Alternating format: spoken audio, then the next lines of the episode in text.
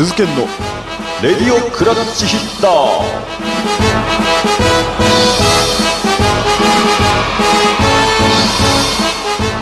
はいどうも皆さんおはようございます。こんにちは。こんばんは。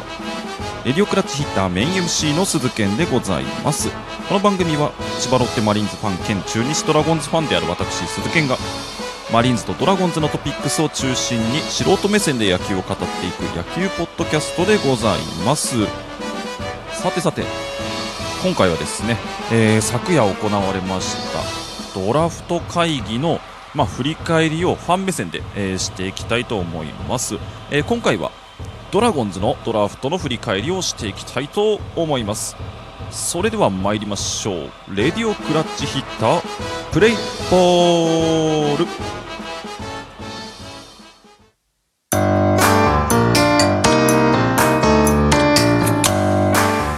鈴研の。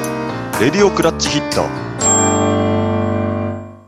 さあではお送りしていきましょう。鈴研の。レディオクラッチヒッターでございます。今回は、えー中日のドラフトを、えー振り返っていきます。ドラフトのね直前で、えー1位指名は中京大中京の、えー高橋君で行くということを明言してまして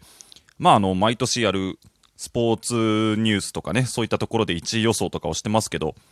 まあ23球団の競合になるだろうみたいな感じでしたねで、まあ、与田監督が果たして、えーくじを引けるのかどうかっていうのが注目だったのと、まあ、中日の補強ポイントとしては、まず若い外野手かなっていう感じでしたね。だいぶ外野が高年齢化してるので、えーまあ若い、できればまあ高卒ぐらいの、えー若い外野手。で、できれば、どっちかっていうと、大きいのを打てる人かな？俊足高打タイプは割といるイメージがあるので、パワー系、まあ、平田とか福田みたいなタイプになってくれるような人が欲しいなっていう、まあそんな感じですかね。緊急の補強ポイントとしては。えーそんな感じだったんですけども、では振り返っていきましょう。第一順選択希望選手中日高橋宏斗投手中京大中京高校第二順選択希望選手中日森宏斗投手日本体育大学。第三順土田龍空内野手近江高校。第四順福島翔太投手倉敷工業高校。第5順加藤翼投手帝京大学梶高校第6順三好博則外野手 JFE 西日本えー本指名の方はこの6人ですね。まあ、まずなんといっても高橋くんがなんと一本釣りで取れたというのがでかいですね。競合しないで、えー単独指名に成功しましたから。いや、これはもう素晴らしいですね。地元中京大中京スターで、もうかなり完成度も高い気がするので、もう早ければ来シーズン後半ぐらいで1回見れるんじゃないですかね。いや、これはでかいっすよ。1位で取れたのは高橋くん。まあ、あの、冒頭でも言いましたけど、2、3球団の競合になるんじゃないかっていう話だったんですけどね、蓋を開けてみたら単独ですから。いや、これはでかい。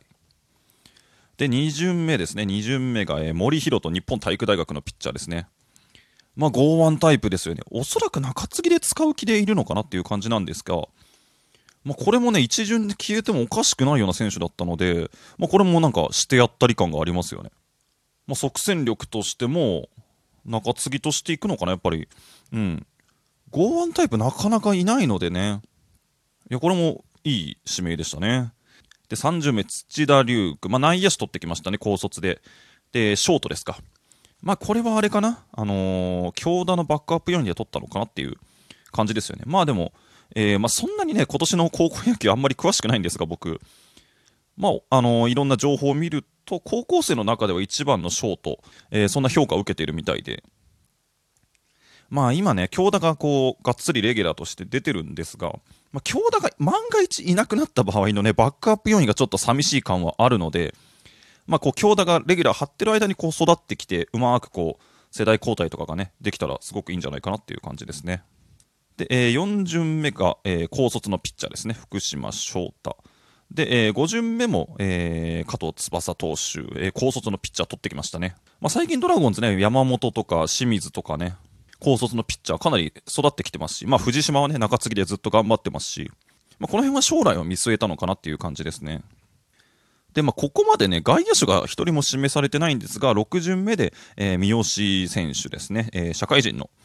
選手ですね、外野手を取ってきましたね。えーまあ、アマチュア野球はね、そんなに詳しくないので、いろんな情報をかき集めた感じだと、左投げ、左打ちで、どちらかというと俊足高打タイプの、えー外野手みたいですね。まあ、外野はとにかく高年齢化が進んでますから、まあ、ここで取ってきたのは、まあ、戦略がよくわかるかなっていう感じですね。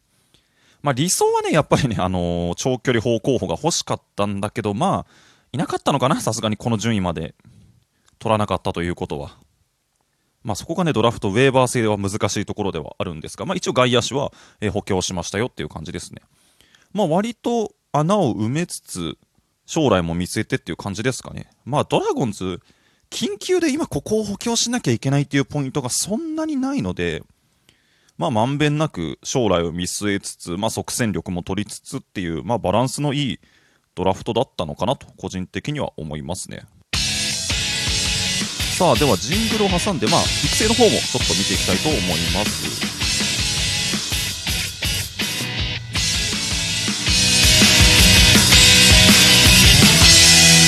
鈴研のレディオクラッチヒッター鈴研のレディオクラッチヒッタさあ、お送りしております。鈴研のレディオクラッチヒッターです。今回は、えー中日のドラフト会議を振り返っていきます。えー前半戦でね、えー本指名の方を振り返りまして、えー後半戦はちょっと育成の方も見ていきたいなと思います。で、育成はですね、3人指名しまして、3人とも高卒のピッチャーを、えー取ってきましたね。まあ、将来を見据えてという感じですかね。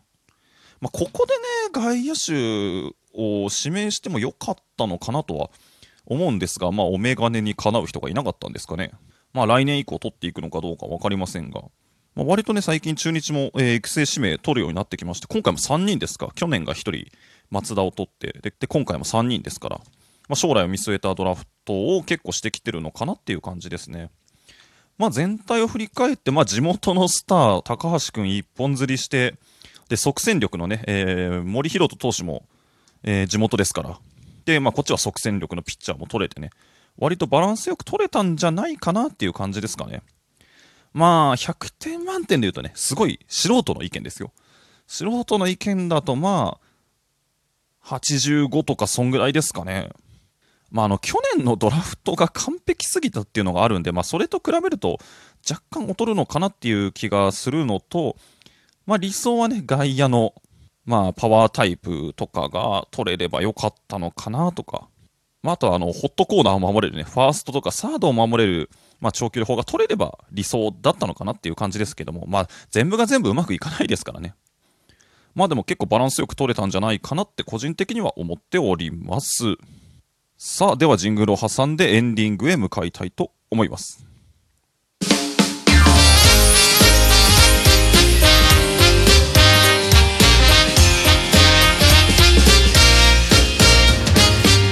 ー鈴研のレディオクラッチヒッター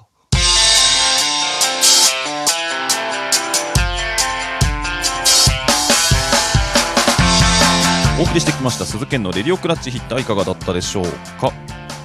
まあねドラフト会議中日はね数年前まで結構なんか闇ドラフトみたいなねなんか黒歴史みたいな感じになっちゃってた年もあったんですが、まあ、ここ最近かなりいい